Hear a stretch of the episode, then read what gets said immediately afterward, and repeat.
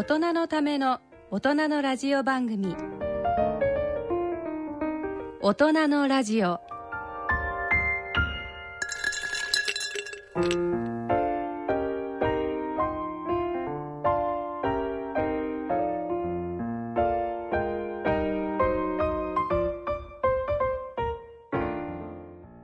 皆さんご機嫌いかがでしょうか。立川楽長です。ご機嫌いかがでしょうか。篠崎直子です。この時間は笑いと健康をテーマにお送りいたします。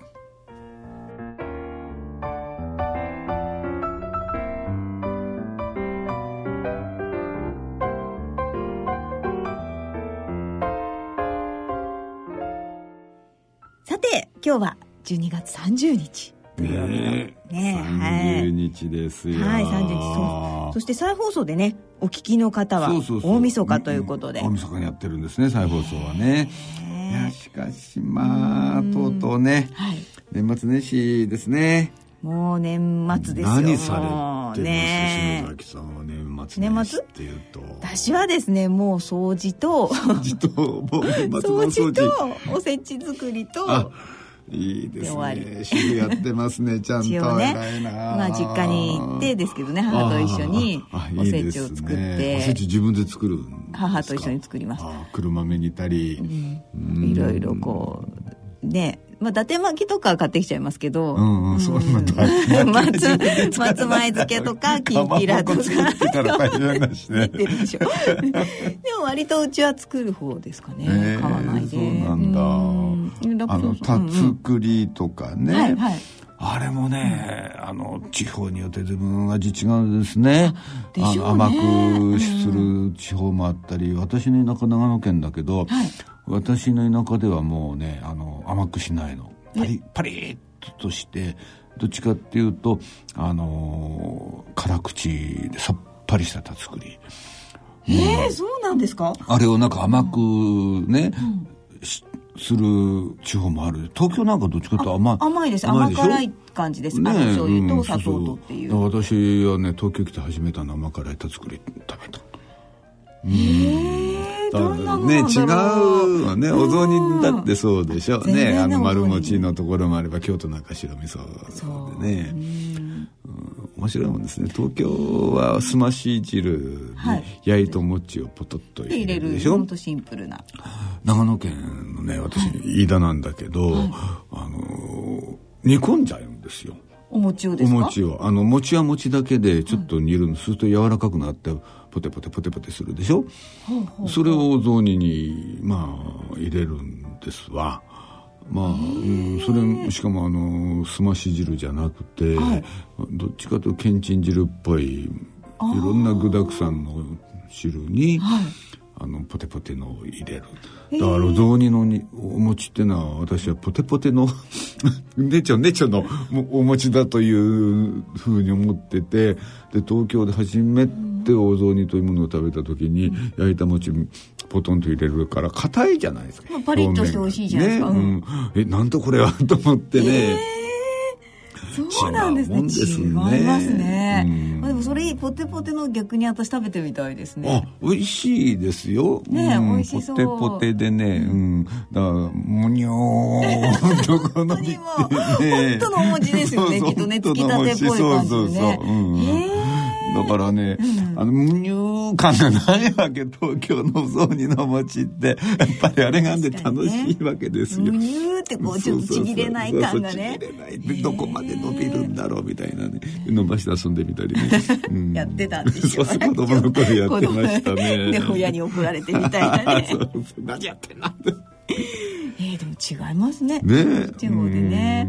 えー、皆様ね、どんな年末年始ね。ね、過ごしなんでしょうかね。私は働いてますね、年末はね、うん、さんじゅういちにちがホテルの落語会ですからね。ホテルがあのあれやるんじゃないですか、あのお正月パックっていうの。うん、あの年末年始ホテルでのんびりしてもらおうっていうんで、うんうんうん、だから旅行者じゃなくってね、東京なら東京とか東京近郊の人がホテルでだからそのおせちを作るのをパスしようという、しようと、ね、ちょっと楽にね、うん、そうそうそう、お雑煮もね、うん、自分が作るんじゃなくて、うん、出してもらおう上げ膳下げ膳でね、うん、という需要が結構あるわけですよ。だからあの、あのホテルのお正月パックっていうのを年末からね来て、うん、でそのホテルで、はい、その落語ってやっぱり年末年始付き物じゃないですか。もう似合いますね。うん、だからそこでまあ、うん、大晦日とお正月とね、はいはい、違うホテルですけどやらせていただいて。そうなんですね。だからじゃあ大変だ。働いてんですよ。お仕事だ。仕事なんです私は。うわ働き者だ。でも華やかでいいですよ。あ、そうですよね。うん、やっぱりあの大晦日のね落語。新年の落語もね、うん、飾り付けもホテルだから、うんうんうん、お正月らしさをこう、ね、一生懸命出すための、 その飾り付けするわけですよ。そういう中での落語会だから、うん、やって楽しいですけどね。いいですね、なんかね、うん、雰囲気がね、そうそうそう、また違ってね。えー、何なんかやる落語って決まってるの？いや、まあ健康落語なんです私の場合はね。健康落語なんですね。うん、古典落語もあのやるんですけどもね、うんうんうん、大概はまあ健康落語をやってくださいっていう感じですね。そうか、じゃあ大晦日もお正月も落語をして、うん、でも大体リピーターの方がね、うんうんうん、いらっしゃるから、うんうん、同じ落語できないわけ。おう、結構大変ですね。何年目かな、よねんめかごねんめぐらいかな。だから全部違う落語おね、だから忘れちゃうわけ。何やったか、あ、大丈夫かな最近ちゃんとねあの記録つけてるんだけどまた同じのやってるよ、楽長さんとうとうおかしくなったからみたいな。そうそうそう、日常なんじゃないかしら言われちゃうあれ、そんな働き者のね楽長さんだということで、はいそれではですね、大人のための大人のラジオ進めてまいります。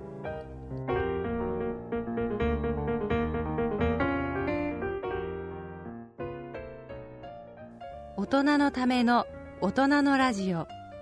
この番組は野村証券ほか各社の提供でお送りします。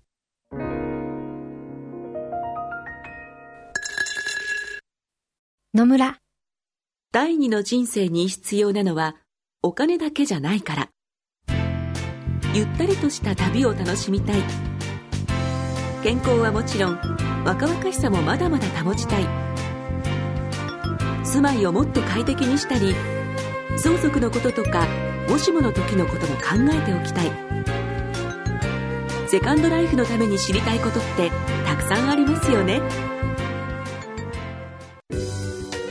あなたのハッピーなセカンドライフのために、野村証券の本支店ではさまざまなスペシャリストを講師にお招きして野村のハッピーライフセミナーを開催しています。詳細はウェブで野村のハッピーライフと検索してください。なお、当セミナーではセミナーでご紹介する商品などの勧誘を行う場合があります。それ野村に来てみよう、えー、今回は今年最後の大人のラジオということで、ちょっとねにせんじゅうろくねんを振り返ってみようかと思いますよ。ね、そういろんなことがありましたけど、ね、何があれですか篠崎さん。いや今年ね、まあまあまあまあ社会的なことで言えば私の中でもオリンピックがやっぱり一番ね。オリンピックね、リオのね、えー、また日本も頑張りましたもんね。最多でしょ、ね、そうそうそう、あれはあれよとね、メダルはねよんじゅういっこがねメダル取ったっていうのだもんね。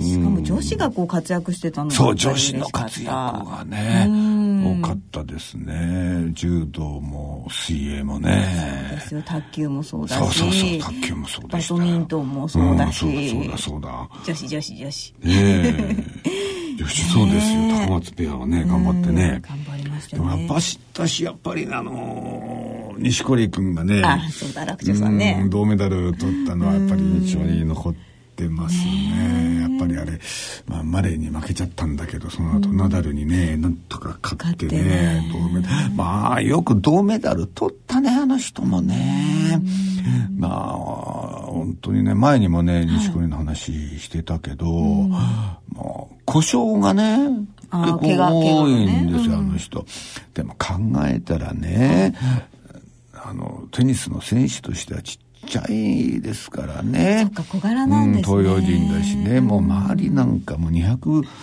ね、にメートルぐらいの大男ばっかりでしょあんなね大男と一緒にねやってて、なおかつランキングねよんいだごいだでずっと維持してて、まあ、故障するわそら、まあ、もう見てて そうですよね、うん、それは無理ないなと思いますね、ね、無理しますもんね、うん、だからね、もしね、うん、あれをテニスを体重別とか身長別とかでやったとするじゃないですか、うん、まあ大雑把にライト級ミドル級ヘビー級ぐらいでいいですよさんだんかいぐらいね、うんうん、まあ一番軽い方に行くでしょ、うん、ナンバーワンですよでしょうね、まあ、圧倒的にでしょうね、まあ、圧倒的にナンバーワンですよ、うんうん、だからテニスもね、だからバレエもそう見ててでっかいじゃないですか、やっぱりね、身長とかっていうのはやっぱり民族性があるしね、そうなんよ、だって日本人なんて そ, そもそもそんなでかくないんだから、うん、そのでかいやつだけ集めるったって大変でしょ、もうね、外国はでかいやついっぱいいるかもしれないから、だからバレエも、うん、身長、平均身長何センチって決めちゃって、もうね、そのメンバーの身長が平均何センチ超えちゃいけないみたいなルール作ったら、日本相当上に行くと思いますよ。そうですよ。メダルよんじゅっこじゃ済まないですよね、きっとね。だって、ボクシングとかね、うん、柔道なんかもあってちゃんと体重別にしてんだから、うん、他のスポーツだってね、体重別だね、体重別みたいなね、うん、そうそうそう新ルールですね、うん、そうよ、だからあのバレーだって足の長さで決めるとかね足何センチ、それ足の長さ結構そこどうなの、足の長さの平均とかねそれどうなのかな、ちょっとなんか上行きたい気持ちがそうか、さば読んじゃって上行ったりなんかして そ, そ, それも困るねえ、でもまあ大活躍でしたよ日本人は ね, そ, ねそんなこともあったり、本当にね、いろいろありましたけど、まあ、私はね、うん、ろくがつに広めの、はい、あの会をやらせていただいたんです、新内に ね, ね、まあ、去年初心をして広めをやったのがあの今年のろくがつ で,、うん、ろくがつで工場に並んでいただいて、うん、でこれもこの番組でお話ししましたけれども、あの大阪のね、あの桂文枝師匠にあの来ていただいて、うん、で東京からは落語協会会長のあの市場師匠に来ていただいて、だから上方落語協会の会長と、うん、落語協会の会長と両方並んでくだすって、であと岸高見さんにもね、ちょっとあのスペシャルゲストとか、まあ、サプライズでねスポーンと出てもらってね、えー、まあなんとかねなりましたけど、ちょうどあの頃文枝師匠にスキャンダルがあって、ちょうど揉めてた時でね、いやこれ前にもお話ししましたけどね、私が大阪まで文枝師匠のところに挨拶に行ったんですよ、はいはい、うん、あのなんとか広めに出ていただけませんでしょうか、挨拶に行った、はい、その日の前日に、はい、前日ブワーッとあの話が出たんですよ。だからね、はい、その直後にこんなことをお願いに上がったわけ。なんで俺は間が悪いんだろうと思って、ね、なんてタイミング、どんだけ機嫌悪いんだろうと思ってねうわーと思って、うん、行ってもう本当にまあね、会う前からね、脇の下冷や汗出てね、そうそうですよね、うん、でもさあいざ会えるって時になってね、おはようございますってもうめちゃくちゃ緊張していったら、うん、文枝師匠ニッコニコでねええ全然全然なんかニコニコで、うん、おおさよかほみたいな感じですいつもの感じでよかったみたいなね、よかったですね、あれは緊張しましたね、今年一番の緊張ですね、もう一番緊張しましたねあの時はね、うん、大変ですね、そんな裏話があって、でまあ無事にお披露目にも、ああなんとかね、無事披露目のね工場も終わりましてね、はい、うん、あとあれだね、あったかな、松添さん、 あ, あれは面白かった。面白いと言っちゃいけないんだけどさん、ね、散々ネタにさせてもらいましたよ、ね、こうだねツッコミどころ満載でしたからね。そうですよね、あの頃ね。本当に松添さんのおかげで枕には困らなかったあの自分にはそうそうそう、ね、ネタネタの宝庫でしたね。そうそう、ね、で出てきたね。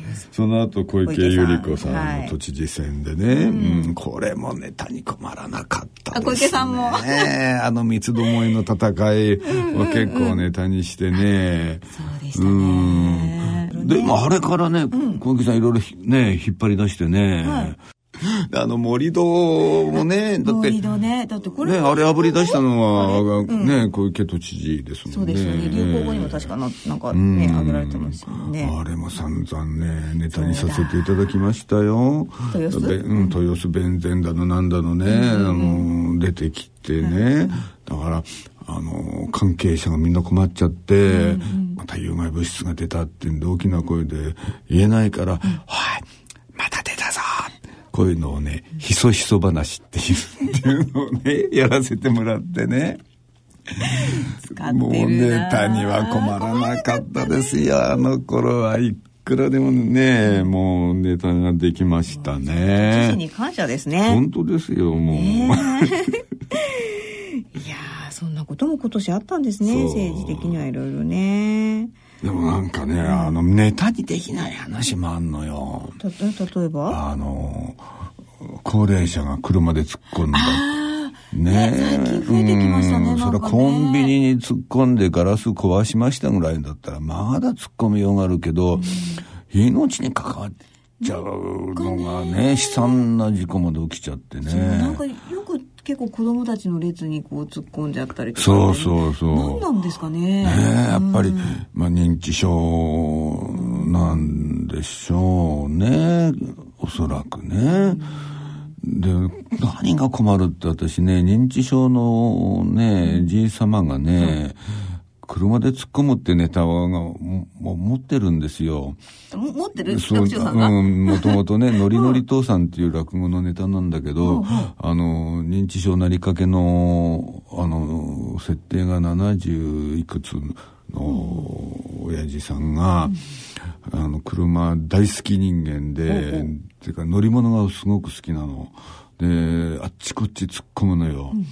で車で、まあこれ、えー、自宅に突っ込んだっていう設定なんだけど、うん、で、えー、息子がね、うん、あのキーを取り上げるわけ、車のね、はいはい、乗ったら危ないからって。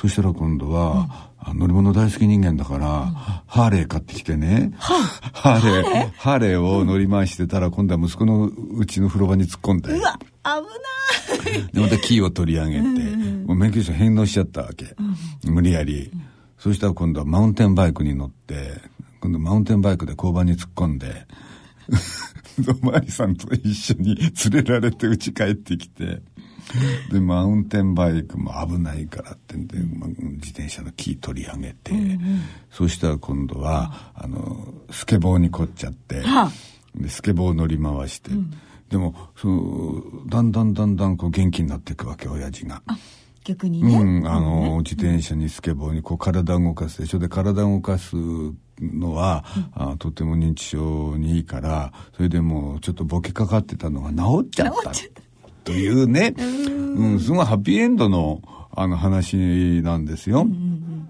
うん、で最後スケボーであのキャキャキャキャ言って喜んで、うん、でとうとう息子の方も考え直して、うん、うん、こんな親父の生き生きした顔俺初めて見たよって。でどういうオチかっていうと、うん、うん、あのー、こうやってね、あのあちこち突っ込んでたかもしれないけど、うんうんうん、そのおかげで親父認知症良くなったんじゃないのかなって言って、うんうん、ボケがね突っ込みに変わったねってというのがねまあオチなんだけど、はいまあ、こういうノリノリ父さんっていう健康落語を自分で結構やってたの、うんうん、ところがね、そだ自宅に突っ込みました、うん、せがれのうちの風呂場に突っ込みました、うん、勢い余ってぽちゃんと湯船に落ちましたとか、そんなんだったらまだ落語になるけど、ねえ、シャレになんないのがいっぱい出てきちゃって、できなくなっちゃってね、ネタを。そっかそっか。やりづらくなっちゃった。そうですね。ちょっと今のタイミングだとなかなか笑えない部分がありますよね。ねえ、困っちゃってね。ねえ、なんですかね。これなんとかなんないのかな。ねえ。だから。まあ最終的にはあの自動運転のね、うん、あれが完璧な自動運転のが出りゃいいんだけど、でも自動運転の車乗って何かあったってやっぱりドライバーの責任ですからね。やっぱり責任能力のない人にたとえ自動運転でもね乗せるわけにいかない。でも東京ならまだしも地方に行くと車がないと病院にも行けないでしょ。生活ができないですよね。ねえ、本当に大きな問題ですよね。問題ですね。なんかね、これ本当ね、年末に向けてすごく増えてきちゃったね。ですね。そのつながりでいったポケモン ゴー なんかもね。そう、ポケモン ゴー やりながら事故っちゃってね。ポケモン ゴー っていやね、あのちょうどその私が広めにやったでしょ。うんうん、あの頃流行り出したんですよ。そうか、あの頃だったな。うん、でね。あのー、これもさっきの分子師匠の話なんだけど、うん、あのー、今度分子師匠が東京でやられてたんで、うん、あのー、またちょっとご挨拶に伺ったんですね。うん、そうして、その途中、ずっとポケモン ゴー やりながら、道で、はあはあ、やっぱり、その、ポケモン ゴー がやりたかったっていうよりは、やっぱり、流行ってるものはちょっと、ネタにやっぱりしたいから、どんなもんか自分でわかんないとネタにできないでしょ。うん、だからネタのつもりでやって、ネタ作りのためにね。はいはい、で、街の中で、こう、やるの、うん、自分がね。え、楽長さんがやってたの？そうそう、街の中でポケモン ゴー をやってたの。たやってたんだ。おぉ。恥ずかしくてね。一度やってみたらいいですよ。あの、道のあのね、横断歩道の手前にでも立って、うん、道端でこのシュッ、シュッっての。だってあれやなかなか一回じゃ捕まんないのよ、あれ。何度もやんないと。あ、何度もこう、そう、なんかやるんですか？なんで捕まんないんだかわかんないんだけど、うん、何度もやってるうちに、パカッと捕まるのね。で、そう、何度も何度もやって、ね。周りでやってる人がいればいいですよ。でもそんな、うん、ね、みんながやってる公園までわざわざこっちは行って、うんえー、やらないから、ももね、ついでにやってるだけだから、うん、その移動中にやるわけよ。うん、そで、文章のとこに挨拶に行く、その落語会の会場に行くまでの間の道でやってたわけ。うんうん、恥ずかしいよ。立ち止まってこうやってシュッシュやってるんですよ。いい年して。で、ああ、恥ずかしい、恥ずかしいと思いながら、うん、まあでもネタ作りのためだと思ってやって、うん、で、その会場に入って楽屋に行って文章に、えー、ご挨拶をして、うん、そしたら文章が、おーおーって言って、自分の持ってるスマホを脇に置いたの。うん、で、パッとそのスマホ見たら、ポケモン ゴー の画面が出てんの。やってんだええー、文章がやってるんですね。だから多分同じだと思う。あの、ネタ作りのためにとにかく流行ってるものにはちょっと手を出してみようって。うん。落語家さんのこう、見えざるね、努力ですよ。もやってんだと思ってね。こんなこと言っていいのかな。まあ別に。それどうですか、ね、秘密にしなきゃいけないものじゃないからね。まあまあ、そう悪いことしてるわけじゃないですよね。怒られるかなってな。いやでも私知らなかった楽長さんがやってるとは。いやー、うん、でもね、うん、あれね、あの、捕まえるって言うじゃないですか。うん、その、ポケモンを捕まえるったってね、うん、捕まるまでね、相手はずっと捕まえられるの待ってんのよ、あれ。あ、逃げないんだもん。あ、そうなんですか。うん、こうやってスマホ見ると、こう、見つかるわけ。うんうん、その、ポケモンが。うん、じゃあこれ使い回しましょうってんで、あの、ドラゴンボールってあれ投げるわけよ、この指で。ボールをね。ね、ドラゴンボールじゃないと思うけど。ね、なんだって、なんだって。ドラゴンボールはドラゴンボール。わかんない。私も。まあいいや、なんだって。なんかわかんないけどね。弾をぶつけるんですよね。弾をぶつけるわけ。ね。